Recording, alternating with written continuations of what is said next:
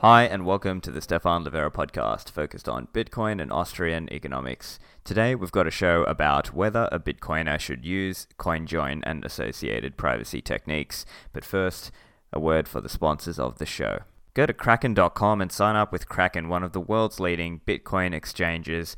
In an industry where many come and go, Kraken are one of the longest standing and they're offering some of the best liquidity available in the industry. They've got high trading volume and low fees with no minimum or hidden fees. They also offer 24 7 support and they've got the Kraken Pro mobile app, which you can find in the App Store. Kraken Pro delivers all the security and features you love about the Kraken exchange in a beautiful mobile first design for advanced Bitcoin trading on the go. Kraken also offer an OTC desk, and they recently acquired Circle Trades OTC desk. This is for customers seeking a more private, personalized service for large block trades. Kraken also offer margin trading up to five times long and short, and also futures up to 50 times leverage. To learn more and sign up, go to kraken.com. Next up, Unchained Capital. Unchained Capital are a Bitcoin financial services company empowering customers with financial freedom and control. All their products are built on the foundation of multi-sig, so they've got this approach to collaborative custody, giving the user control over the private keys as well as the benefit of a financial partner. Unchained offer two of three vaults. These are a great option if you think about how best to secure your Bitcoin, and then if you need to access liquidity, if you want to get a loan, but without selling your Bitcoin, Unchained offered this option where you can put up Bitcoin as collateral. All Bitcoin is stored on chain, dedicated multi sig. It's never rehypothecated. And also, I'm really impressed with Unchained. You've got to check out some of the content they're making, such as Parker Lewis's Gradually Then Suddenly series, and also check out Caravan and Hermit, some other open source contributions they've made. Unchained Capital are releasing great content. They're providing great services. I think you'll enjoy partnering with them. Go and sign up at unchained-capital.com. Check out givebitcoin.io, the easiest and safest way to get your friends and family into Bitcoin. Take it from me, I've given Bitcoin to people before and they lost it. They didn't know what they were receiving. So that's why I saw huge value in Give Bitcoin. You can buy Bitcoin for your friends and family with just their email address, and that gift is locked with a regulated US custodian for one year, during which Give Bitcoin delivers 12 monthly lessons to your recipient to speed them through the learning curve of becoming a hodler. Give Bitcoin has input from many well-known Bitcoiners, including Saifedean, Matt Odell, Citizen Bitcoin, and others. And Jan Pritzker has just recently become the Chief Technology Officer as well. I'm also an advisor with a small equity stake, assisting with the curriculum also. Keep an eye out for more exciting announcements coming. The aim is to really have a positive impact on Bitcoin adoption and understanding, so I'm excited to have them as a sponsor. The website is givebitcoin.io. Have you backed up your Bitcoin seed? Look into CipherSafe. They're producing the Cipher Wheel product. And so if you've got a Bitcoin BIP39 seed, such as one generated by a Trezor, a Ledger, or a Coldcard, you want to make sure it's backed up in a way that's fireproof, waterproof, rustproof, petproof, and tamper evident. The Cipher Wheel is a new product. It's compact. It comes in a wheel shape. It masks the words of your seed unless you open a tamper evidence seal. So make sure your seed is backed up and make sure that you or your loved ones have access to your bitcoins if an accident occurs. The product is available for pre-order, so go to the website ciphersafe.io. The link is in the show notes. So first episode for the new year. I hope you all had a great New Year's Eve. I certainly did. So today we're talking about CoinJoins. Should a bitcoiner use CoinJoin? What are the risks of doing CoinJoin? What are the risks of not doing CoinJoin? How should we achieve this? What are some of the ways that Bitcoiners are currently falling down from a privacy perspective? So I'm pretty sure most, if not all, my listeners know very well who Matt Odell is, but just for those of you who don't, he's a co-host of Tales from the Crypt and Rabbit Hole Recap, which is a fantastic podcast. I listen to every episode, and Matt's known for his focus on Bitcoin and privacy. And he also first appeared on this podcast on episode 70. So here's the interview. Matt, welcome back to the show. What's up, Stefan? Always happy to be here. So, there's been a lot of discussion recently about the topic of coin joining and Bitcoin privacy. So, I know you've had some strong comments on that, and I think I'm pretty much aligned with your view on this as well. Uh, but I wanted to just explore that for a little bit, just to explore some of the different ideas, both for and against the idea of doing coin joining. Uh, but let's set the scene a little bit. So, what was uh, this recent incident in relation to Binance Singapore that seems to have set this off recently? Well, I mean, I think what triggered the most recent conversation before Binance Singapore was Trace Mayer's comments. Uh, basically, uh, I mean, he was on your show, he was on Peter's show, uh, he was on our show, but he didn't actually talk about CoinJoin with Marty. Um, and basically, he was dissuading people from uh, from using CoinJoin in the first place, right? Right, and I think I'm not I'm not entirely clear on whether he was saying that for other people as well, or whether he was saying that just in a personal capacity, as in he was saying he did not personally want to CoinJoin, uh, but the impression certainly was, oh, you wouldn't want to mix with a terrorist or whatever. So that was right. the implication. Uh, but I wonder uh, what's your view there because one analogy I was thinking is, uh, and I, unfortunately I didn't think of this at the time, but uh, the analogy of VPNs, right? Like you are in some, obviously it's not technically accurate, but in some sense you are using the anonymity set of a VPN when you use that service. So there's potentially some parallel there. What's your view? Yeah, I mean, especially shared VPNs, right, where you're uh, sharing the IP address of other users. Um, I mean, we've seen Binance uh, do shotgun KYC on people just because their IP was flagged, but you know hundreds of people use that IP address because it's a shared VPN service. Um, you also see the analogy with Tor. You know, you also see the analogy with Bitcoin, right? So the, we've heard this. The, these statements come from no coiners plenty of times where they say, "I would never use Bitcoin because uh, terrorists and North Koreans use it," right? So to me, it's it's it becomes a it's like where do you draw the line? Uh, and I I've it's hard for me to level that that level the field where where you think it's it's completely uh, fine to use Bitcoin because I mean I think I think all three of us agree with that. You know, Trace agrees with that as well, uh, because these these these products these projects um, to protect the average user they have to protect all users. There's no there's no way to delineate what's a good user and a bad user because as soon as you're able to delineate what's a good user and a bad user, then you have centralization, you have censorship there, and it's it's going to be abused eventually. We see that happening uh, with Twitter right now, where they're stuck in the middle, where they're trying to police speech, and it's such a blurry line. How do you how do you actually decide who is a good user and who's a bad user? Yeah, that's tricky, and it brings up this whole question of whether there is such a thing as taint as well, right? So, my my thought on that is more like taint is something that is externally observed and placed onto it, rather than something that inherently exists at the protocol level, right? Like, quick example, right? My Bitcoin core node does not have any concept of blacklists or bad, dirty coins. My BTC Pay server does not have any concept of taint, right? It just, if it's a valid Bitcoin, it will accept it as payment, right?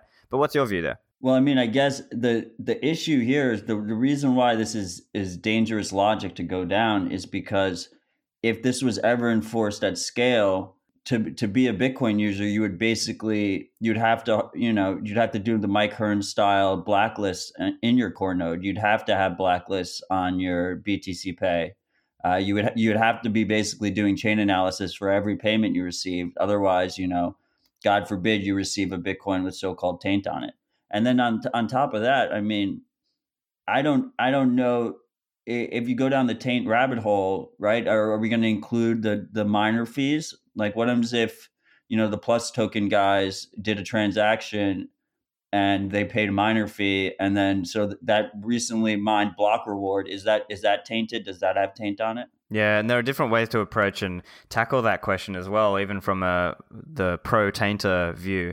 Uh, the other component is also not just the taint aspect, but I think from a again, not saying I agree with any of this government regulation, but recognizing that it applies to many companies today. Part of it now is obviously KYC and some of these tools like KYT. So maybe it's not necessarily identifying taint, but just identifying who is the counterparty. And so maybe that is the implication or that's the real limitation that's being uh, enforced on all Bitcoin exchanges or large Bitcoin companies because once you just get big enough, then they, you know, the government and regulators and so on try to slam the you know the book they throw the book at you, so to speak.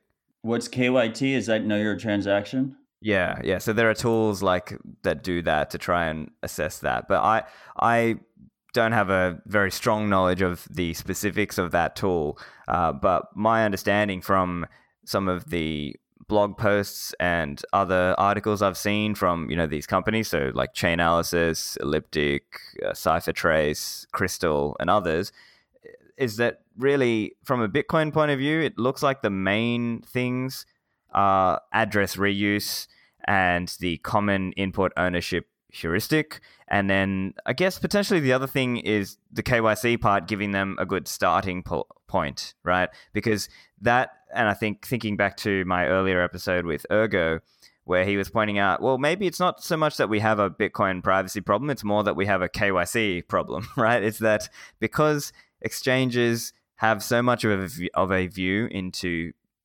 uh, who has what coins, and then if they end up again, I don't know the terms of the deal that they do with the chain spy companies, but it may well involve information sharing so that the chain spy companies can then say, oh, okay, I know that Matt Odell bought X, Y, and Z Bitcoins at this date and blah, blah, blah. Um, but yeah, what's your view on uh, where are we falling down right now from a privacy perspective? Would you agree that those are the big privacy no nos, right? Address reuse, common input, ownership heuristic, and then basically KYC services? Absolutely. I mean, I, I think I think they definitely have information sharing agreements. If they don't, they will. So we should just assume that like that's the de facto standard. Um, you know, basically databases of known addresses uh, connected to known individuals, and it just greatly reduces the uh, anonymity set across the board. They're able to add all these additional connections to it um, you know little things like uh, people don't think about it but if you're receiving a payment from someone and they pay you directly from their coinbase wallet for instance you know the coinbase the exchange uh, then then all of a sudden that transaction to you is linked directly to that person and then whoever coinbase is working with could have a connection there. You know kyc is a a, a tricky little fucker like i don't know uh, how we're going to avoid that on the on ramps we have when when we do end up as as more people adopt Bitcoin, as more people earn Bitcoin, and there's an actual circular economy, that the, that effect could get reduced, and the reliance on on ramps and off ramps gets reduced. Um, as far as taint goes, to me, I, I feel like I would I would much prefer to receive coins that that that went through CoinJoin that don't have a discernible history to them. I think if if you properly use some of these privacy tools and in the future as these privacy tools get better because right now there's a lot of nuance to it it's very easy to screw it up. I i feel like the coins that have the least taint will be the ones that have that have gone through coinjoin that use payjoin right? Like that that to me seems like less taint than knowing the last 400 transactions that have gone gone through that utxo right uh, i guess it can get complicated though because even in the case of CoinJoin, uh, it still matters about how much volume is being driven through that CoinJoin. So, for example, uh, I think even Laurent from the Samurai Wallet and OXT.me team, he was pointing out that if Plus Token, for example, had tried to move that volume through any of the you know well-known uh, non-custodial mixes, it would have basically no one they wouldn't have had the volume of other people mixing to support them moving, you know, 100,000 or 200,000 BTC through the mixer. And so it could be identifiable through other means unless there were enough other people doing coin joins, or potentially if they moved it through very slowly, like they just did a little piece at a time, right? Okay, here's 100 BTC, I'll move that through, 100 BTC, I'll move that through over time. Yeah, I mean, volume is, you know, liquidity is basically negligible. That's you know one of the reasons why I've been trying to advocate for people to use it more, and one of the reasons why I think it's important for people who use KYC exchanges to use it because it's it adds liquidity that is you know considered legal liquidity by like the Western world. You know all these compliant uh, nations. You know one of the big issues here with this public ledger is timing timing analysis, right? So if you're trying to even with even if the liquidity is better, like if you're if you know you you move a bunch of coins through CoinJoin and then you don't combine the inputs afterwards, you know, you practice good coin control, but you move them all to like cold storage, uh, as individual UTXOs, and you do it like around the same time every day in like in in groups. You know, even though you're not combining them, um, that timing analysis can give you away, especially if it's a you know someone who's like dedicated to looking for a specific person right so like a lot of these tools i think help more for like a mass surveillance type of situation right like where they're just trying to gobble up lots of data but when you start trying to target individuals and you have a starting point or you have a couple addresses that you're watching you can mix that with timing analysis and you can get a really good idea yeah, so it might be useful. That's a good point. I agree with you. And I think it might be useful then to distinguish between let's call it basic privacy techniques and then somebody who is trying to who has who needs who has a higher need for advanced privacy. And so in the same way that someone we wouldn't expect you know IT general controls to catch every possible uh, hacker or every possible vulnerability. It's just meant to be a way to have like a basic level. Here's kind of minimum standards uh, because as you say uh, there is a difference between uh, somebody who's trying to do mass dragnet surveillance versus a targeted attacker, right? Because if someone's coming after you specifically, then they'll spend a lot more to come after you. Uh, but I guess ultimately comes down to what is the cost of attack and what's the cost of defense here, right?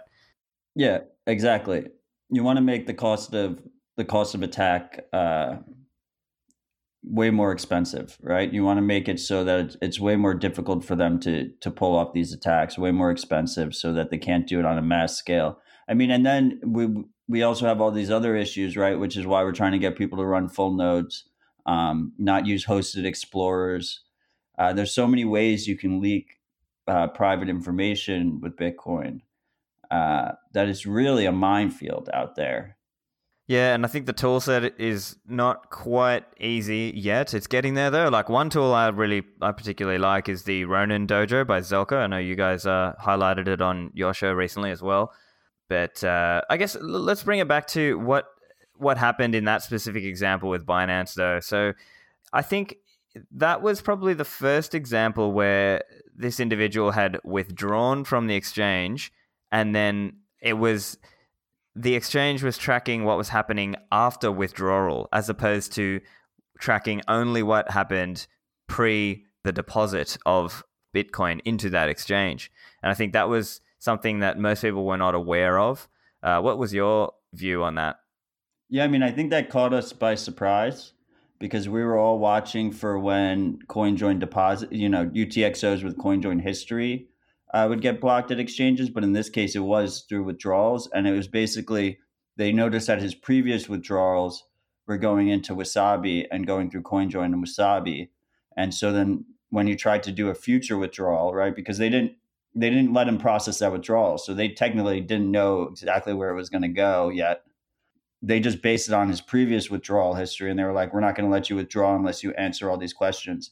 And he had already KYC'd too. Um, so, I mean, yeah, I, I, think that's, that's definitely an issue. It, it falls, it falls in the same uh, category, I think, in terms of them not accepting deposits, right?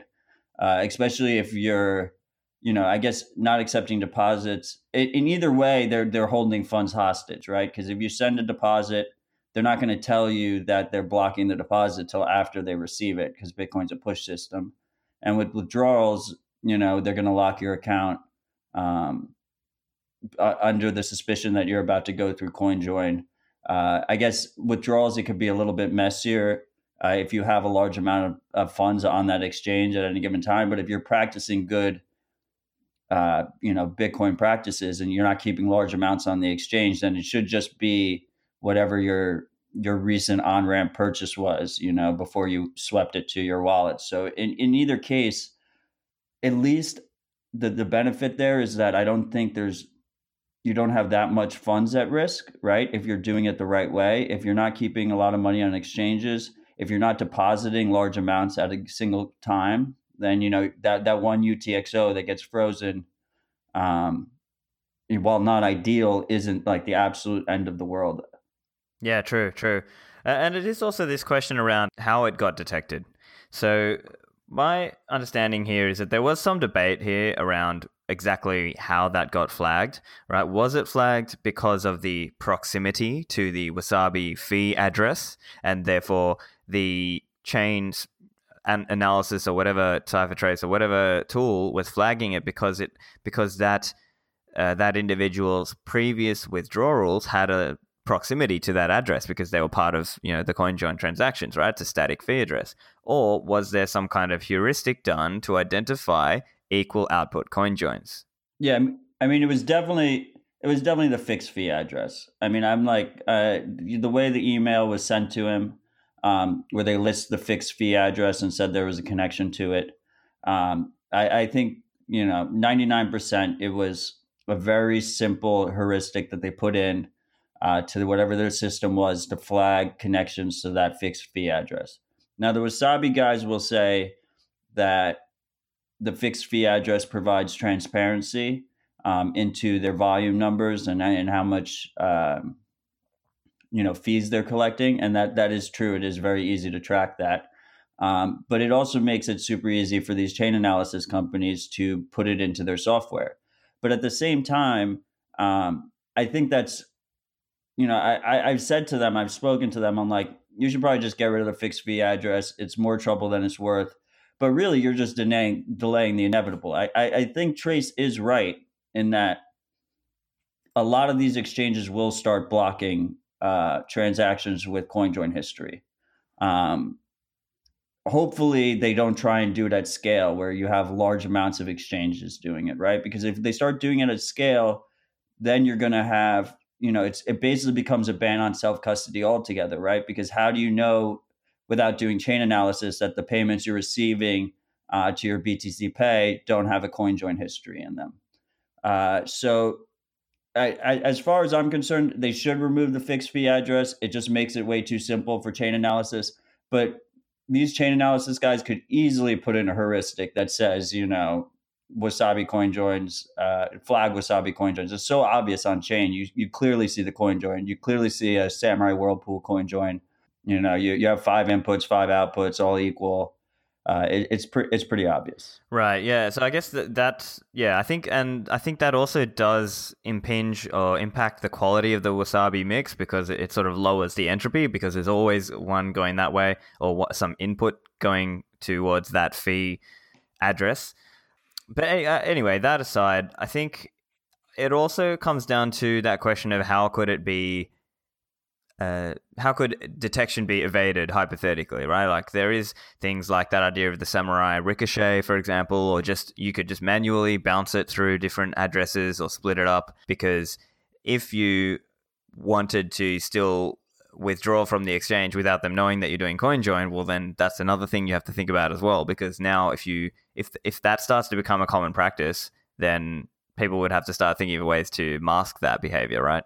I mean, it it, it really comes down to how much the regulate you know regulators in given countries want to crack down on this stuff, right? Because it does get very blurry very quickly, right? Like where where do you draw the line of uh, a coin join a UTXO having CoinJoin history. If a UTXO goes to CoinJoin once, like five years ago, and has 400 transactions after that, is that still a coin with you know a UTXO with uh, CoinJoin history? If it goes into Lightning, comes out of Lightning, um, you know, what where is the where do you draw the line there? And I'm not sure if the the end goal there, if they decide to enforce it hard, is basically just a complete ban on self custody. And in that case, you know, I to me it's it's the same reason why I Bitcoin. You know, fuck it. Like I it's it's not a reasonable concern because to me they could totally just say CoinJoin is illegal,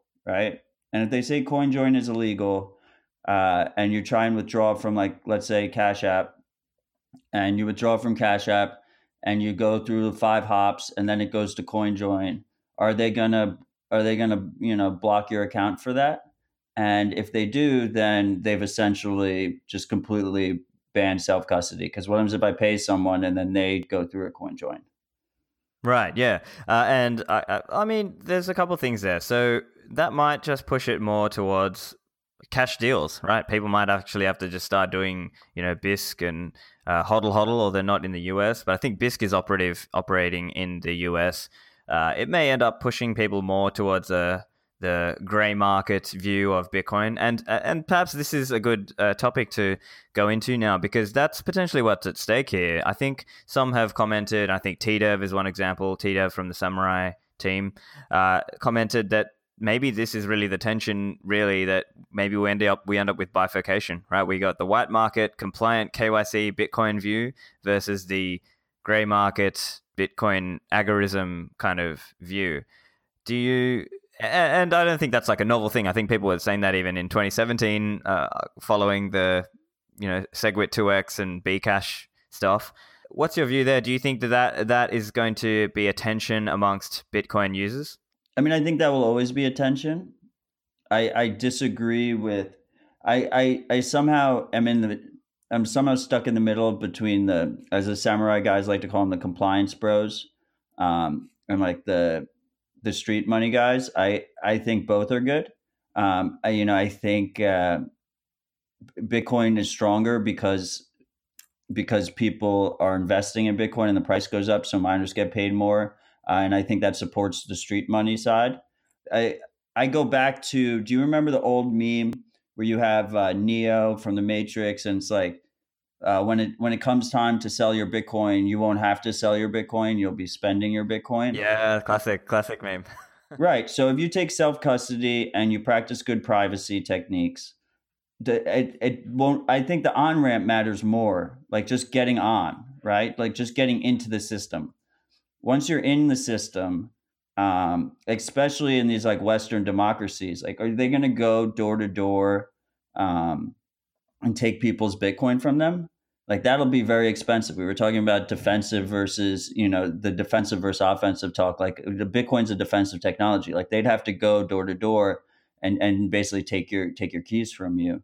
Um, and that that'll be really hard to do from a Western democracy side. So I, I think it, it, makes sense that that people that are trying to trade it on a daily basis or even in the short term, like a year or two years, might be worried that they're not going to be able to deposit in a KYC exchange.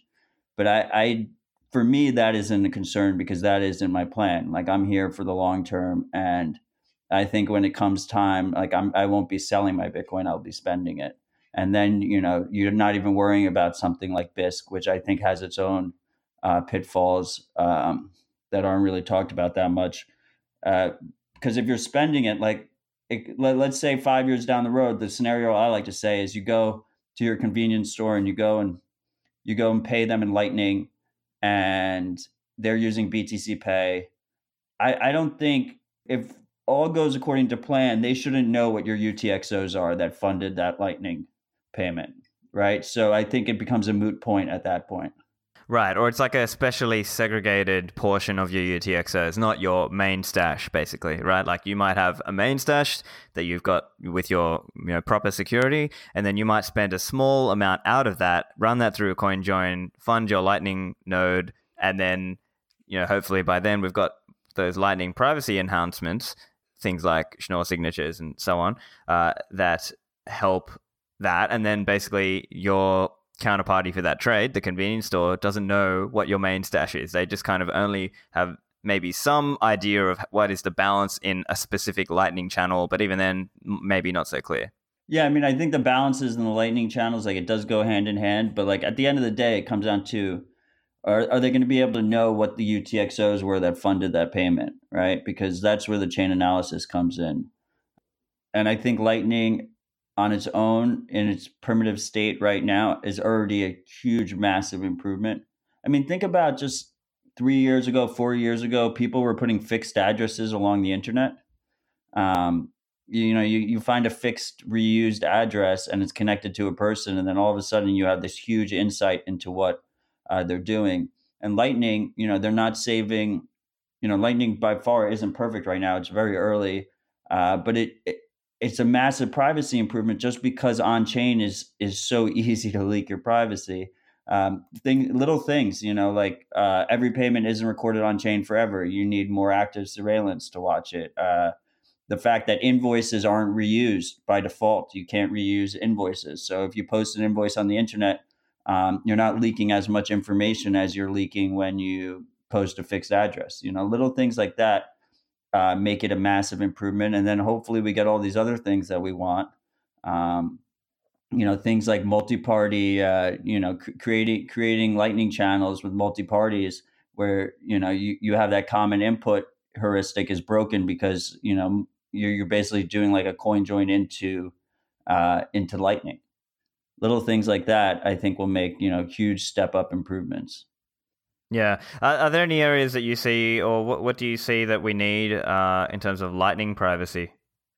Well, Lightning, I mean, you know, I, we need more nodes on Tor, and we need more routing nodes uh, that are that are not known actors that are run through Tor, uh, that aren't just broadcasting their IP uh, all the time, which is basically what the majority of the top nodes are doing right now.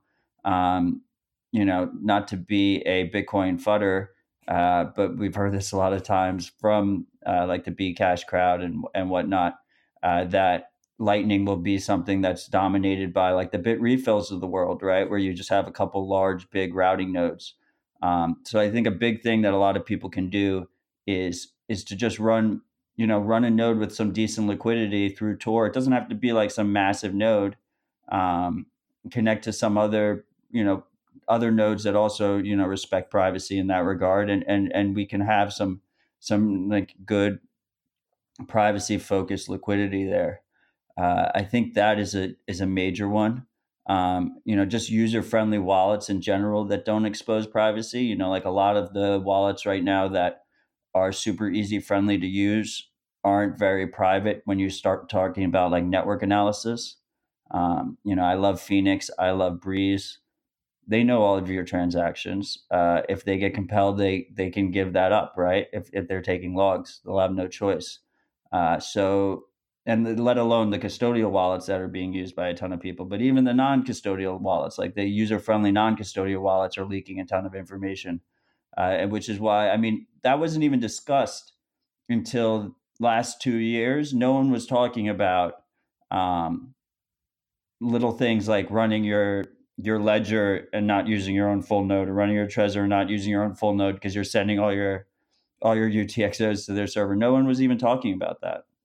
Yeah, so at least the game has changed a little bit and people are getting more aware about these things. So potentially there is something that can be done in terms of let's call it CoinJoin campaigning, right? People just saying, "Hey, you should use these privacy tools."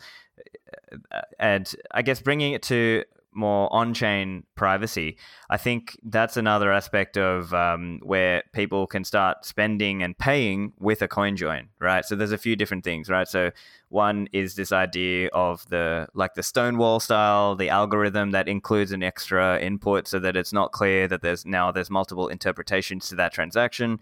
And another is obviously PayJoin, which is supported by both Join Market and uh, Samurai Wallet. It's called uh, Stowaway in their in their scheme or in their product. Uh, what's your view there around um, driving use of that? Will that change the game, change the heuristic in terms of if enough people use PayJoin features? Right. So PayJoin is uh, particularly awesome in terms of these uh, blacklisting discussions because it doesn't use uh, equal uh, equal outputs. Um, basically, with PayJoin, right, you're you're getting uh, an input from the receiver of the transaction. Uh, so the heuristics there get broken a bit. They also Samurai has Stonewall times two, where you like have a friend give you inputs that isn't the receiver of the payment, which is also a very interesting concept.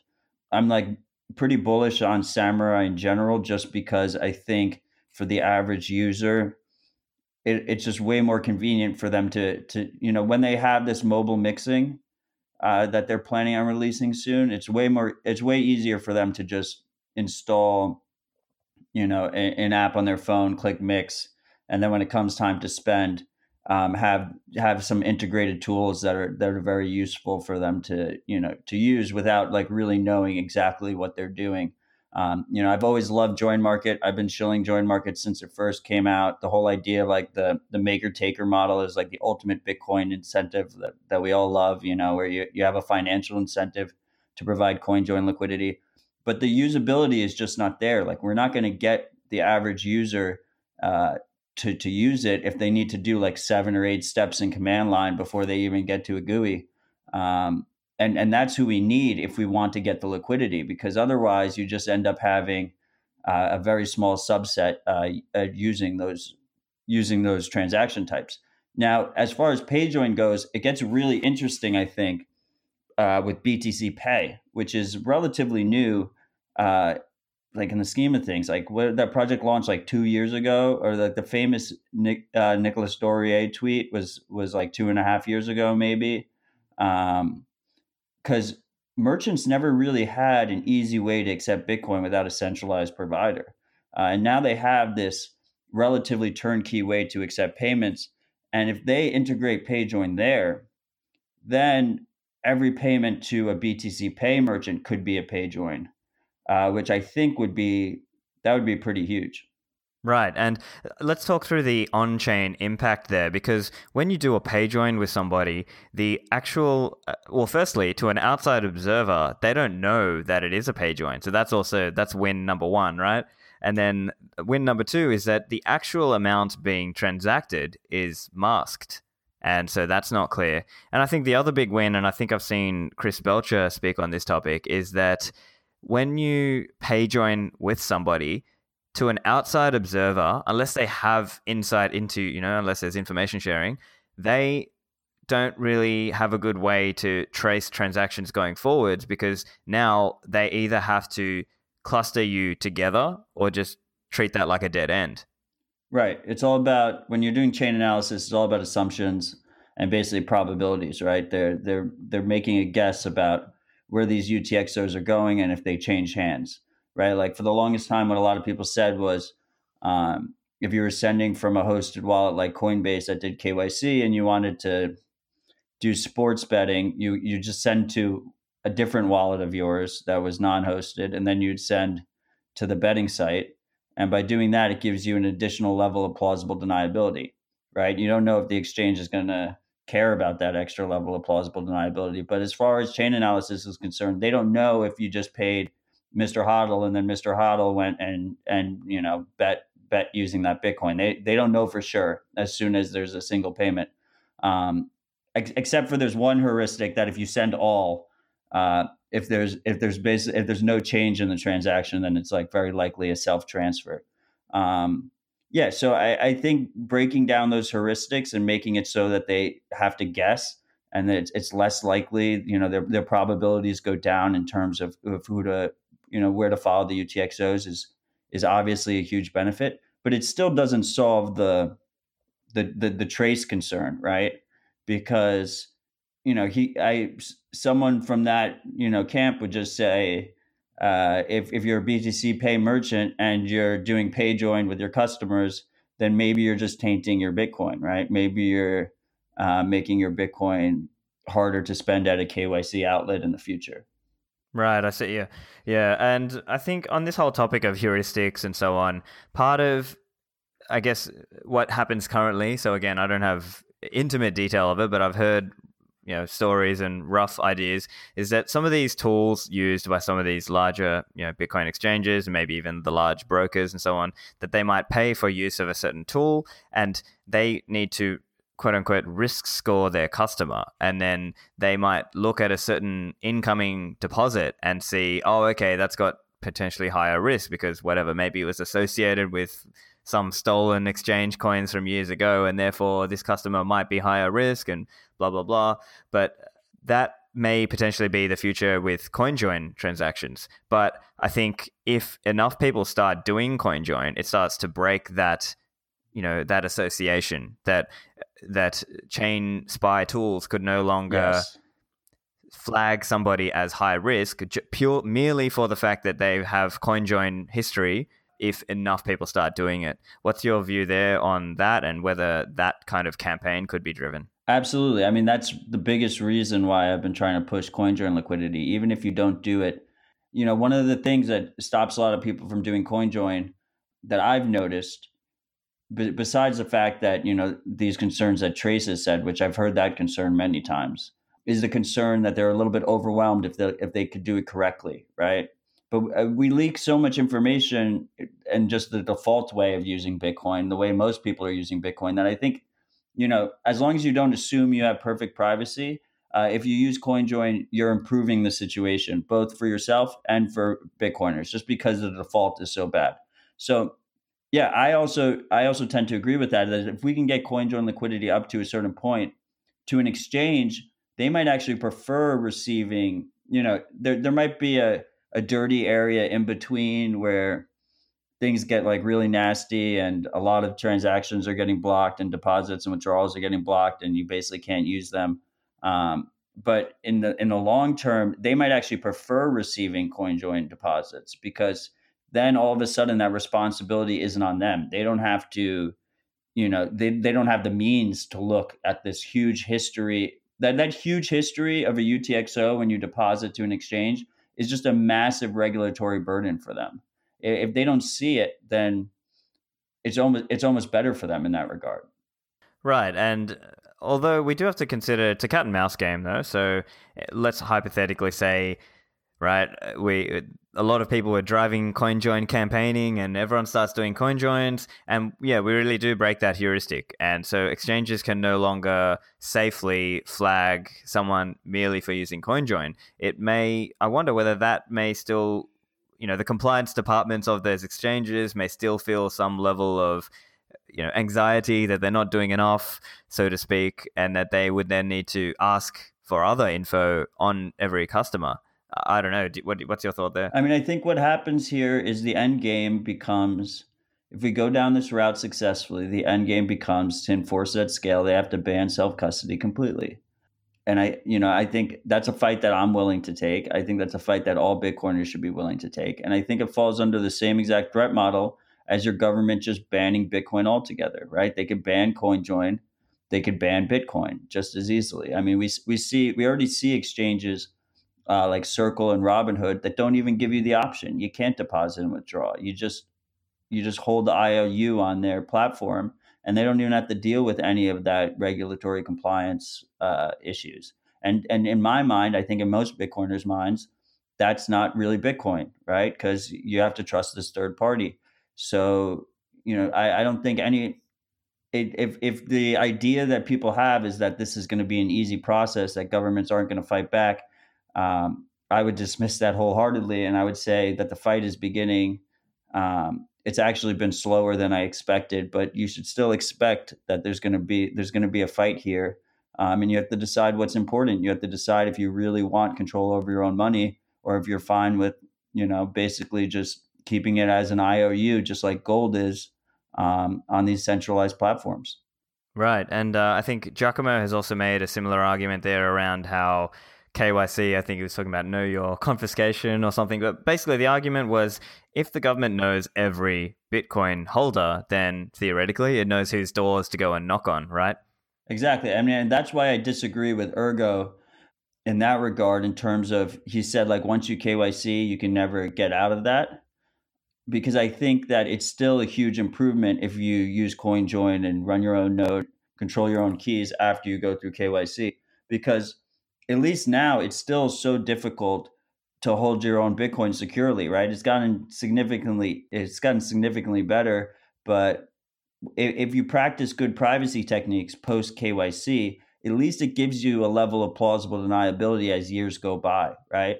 So if if they don't if they're able to actively know your balances uh, you know, that's the first step. We saw that uh, in America with Executive Order 6102 in the 30s, right before they confiscated everyone's gold.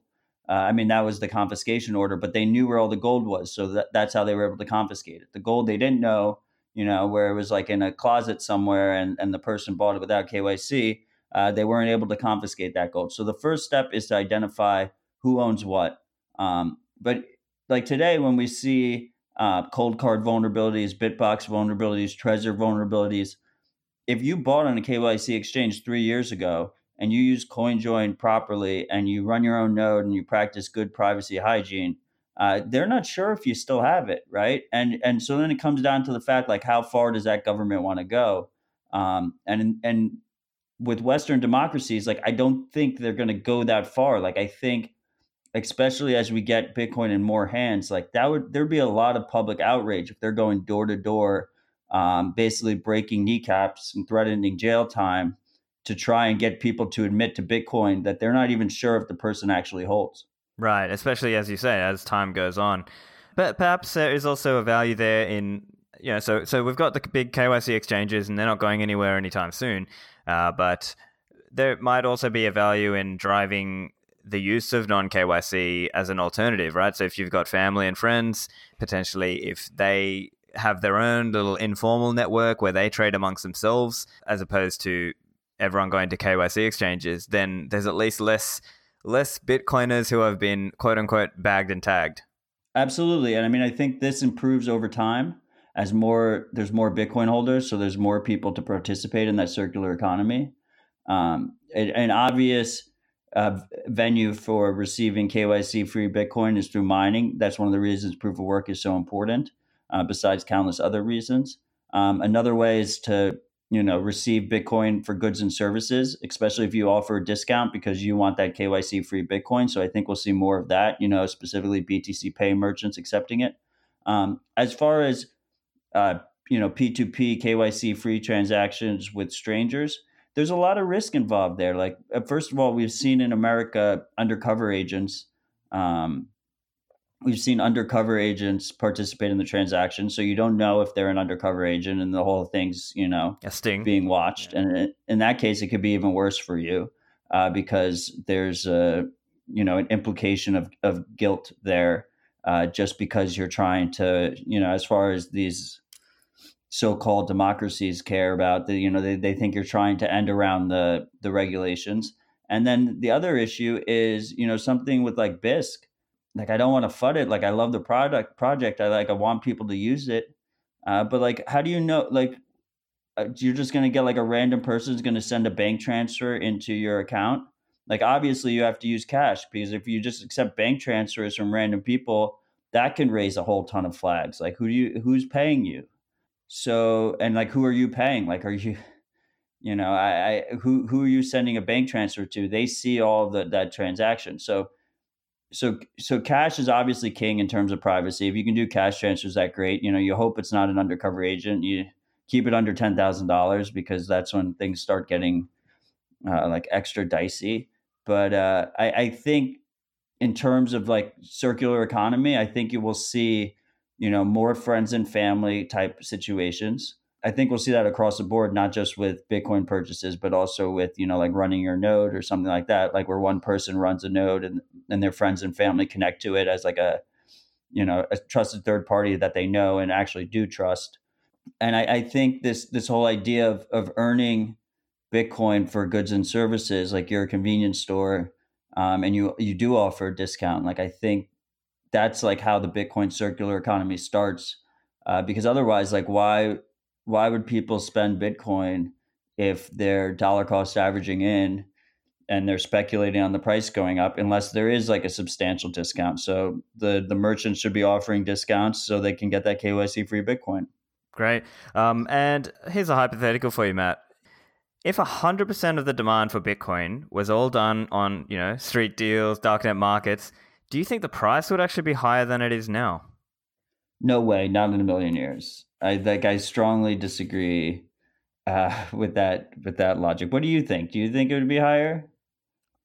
Right now, no, but I think maybe longer term it could be. I mean, if if enough people started just doing it that way, I don't know. Um, yeah, so I, let's start talking a little bit about um, action steps then for people. So, what are some takeaways for the listeners in terms of things they can do? What tools should they be thinking of? Um, what are some you know steps that they can take? Well, I think you know the number one priority here should be running your own node and securing your keys, right? And and like actually using your node for your keys, right? So you know whether that's Electrum, which is has its own issues with Electrum server, but stuff like MyNode and Nodl and RaspiBlitz and stuff are making it easier to run Electrum servers. Uh, so that's good. Um, because th- that's just like an obvious you're just obviously like tons of information leak. Um, and then i think like people should be experimenting with coinjoin uh, I, like i said i think that as long as you don't have this assumption that it's perfectly private uh, it's a net benefit just because the status quo is is so bad. And and i really do think that the next step will be you know stuff like samurai that make it really easy and then as, as far as payments and receiving payments and sending payments like lightning will be the way that people can do it in a slightly more private fashion that hopefully will scale up in time and, and become more private.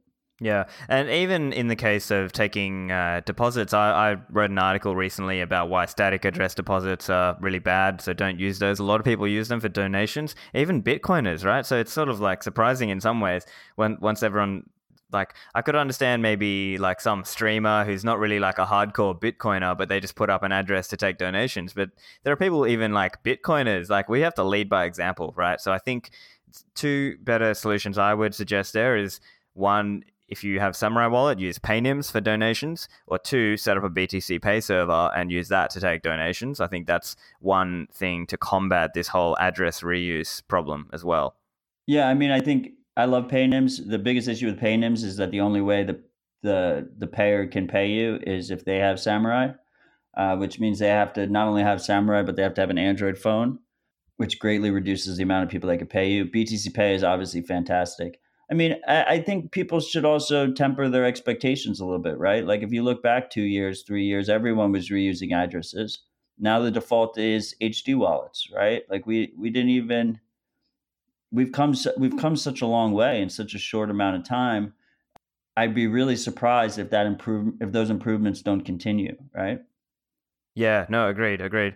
Um, and then I think the other thing is uh, this idea of like even using samurai if you're using every for every spend you try to make it a stonewall then that's another thing as well because when you make every spend a stonewall or better right stonewall stonewall x2 or a stowaway then you're really starting to screw with the heuristic a bit. Now, right now, sure, the number of people using you know privacy tools is lower, obviously.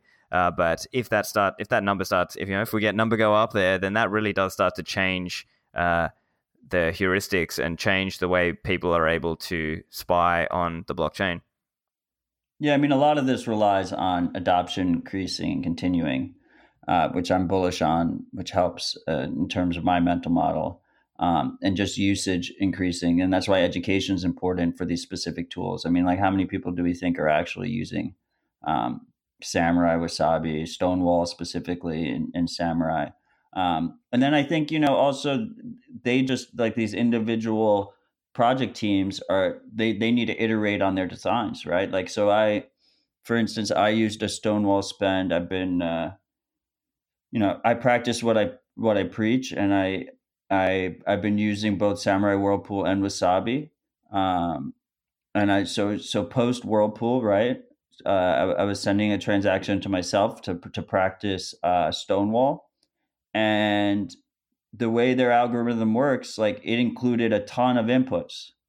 Uh, I guess a ton of outputs, as you know, there's technically no inputs, but included a ton of outputs for the input out of the transaction um, and like that is uh, you know in terms of coin control right like that's combining a bunch of utxos to make the payment so you do get that benefit from stonewall that that common input uh, the common output uh, heuristic is uh, you, you don't really know uh, for for sure but you you are combining all those those UTXOs. So there's a lot of nuance there, and the tools need to be iterated on and improved on because the end user you know, a, a, like a a Bitcoiner that's educated right now can use just basic coin control, but even for them, it's not that intuitive, right? Like I was using coin control on Electrum for the longest time, and they don't have like default labeling, right?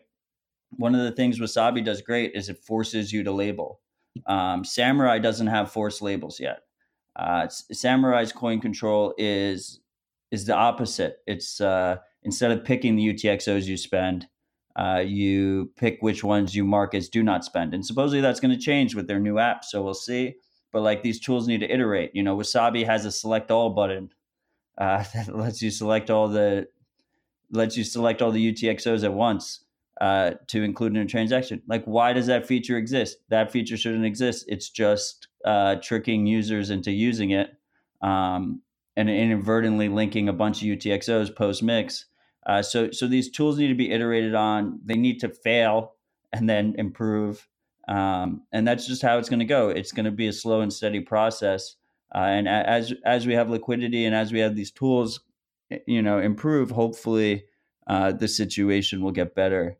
I'm uh, cautiously optimistic. Yeah, no, those those are fair points. I think uh, there's still work to be done, but you know that's uh, that's the nature of it. Some of this stuff is just cutting edge. Uh, I know in the case of Samurai, I think they are looking at um, yeah, as you said, including uh, labeling uh, and more direct coin control features on the app in the coming versions. Uh, and I think they are also working on like a new engine that picks UTXOs in a more kind of smart way so that you don't screw yourself over. Um, so the idea is um, if you when you do the TX0 that it won't uh, you'll have that unmixed change right like that little bit there and that's the most toxic part right. which you shouldn't ever mix together with other you know other pieces uh, other you know unmixed changes because then it links the mix mixes together etc um, and I think their new engine will actually try to intelligently um, hold those back or keep them segregated in what's called bad bank. So that's again, these are things that are coming, but um, I think uh, we can be optimistic if people get uh, pointed towards the right tools. And so, for example, when I'm uh, trying to help onboard a beginner, I'll try to default them into the more private things, right? So I might try to, if if that person has an Android phone, well, then I'll get them set up on Samurai Wallet, so that that way they're at least starting with a privacy tool in their hand already, and so there's not as much of a uh, difficulty around trying to get them to change from some other tool to using you know a, a more privacy focused one. Yeah, I mean, right now with Samurai Wallet, when you do the uh, the transaction zero, like the premix, you get that, as you said, you get that toxic change, and that toxic change is not automatically marked do not spend. So you have to go in and make sure you do not you mark it as do not spend for future transactions. And also, it's not automatically labeled. So if you don't go back and label it, you end up in a situation, you know, two years down the line where you're like, I don't even know what this toxic change thing is. You know, where is that UTXO from? And now it's worth like a hundred dollars. Like, do I want to risk spending it, or do does my privacy, you know, is worth a hundred dollars? And you get into this like really dirty situation. Um, so little little tweaks like that. I, I think at the end of the day, basically what these privacy tools have to do is they have to you know do uh, at least a light chain analysis on yourself um, basically use the tools that that the people tracking us are using um, to to help automate these processes uh, so that it's it's much easier for the end user but do it in a way that doesn't actually sacrifice uh, the individual user's privacy. So you know running your own node and, and running all, all that chain analysis locally um, would would be key yeah, right. I can see that uh, you know already it's becoming more common now to have your own block explorer, uh, but uh, potentially having your own chain analysis uh, might be uh, a bit more difficult because that requires more hardcore, you know, d- like specced up h- hardware and so on. But um, yeah, look, I think that's definitely the hopefully that's the direction we can at least uh, go in. So I guess to close it up, then make the case for the listeners. Why should they uh, participate in the CoinJoin campaign? I mean, look, if you compare, if you compare, if you care about personal sovereignty, you know, if that's why you're in Bitcoin, then financial privacy is a key element of that. And the Bitcoin system as a whole is not as secure if individuals are doxing themselves left and right. So if you, I think that if users care about financial privacy, like there's this whole divide, this perceived divide between like the number go up crowd and the financial privacy crowd.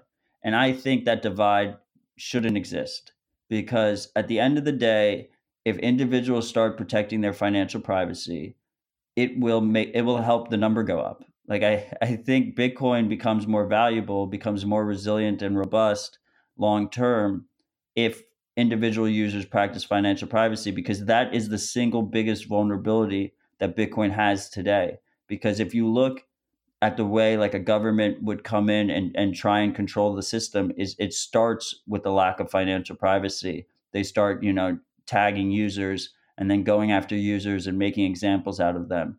And then if your question is why is financial privacy in general important, it's because it's it's you can learn so much from a user from just their spending habits. And I look at the world today and I look at all these people who are using all my peers that are using Venmo and PayPal and all these credit cards and all these centralized payment processors. And they're basically exposing their whole lives, not only to these companies, but also to the governments that they're affiliated with. And if you have like an authoritarian come in they, they're going to use that against you. They're going to know, you know, they're going to know all your intimate spending habits. And then just from the most innate view, your boss shouldn't know where you spend your money if they're paying you in Bitcoin. And the merchant that you shop at shouldn't know what your salary is. Fantastic. I couldn't have said it any better. Um, I totally agree with you there, Matt. Uh, so, look, I think we'll we'll uh, we'll call that an episode. Uh, I think most of my listeners already know you very well, but just in case any of them don't, make sure you shout out now just uh, where they can find you online and where they can find, obviously, Tales from the Crypt and Rabbit Hole Recap.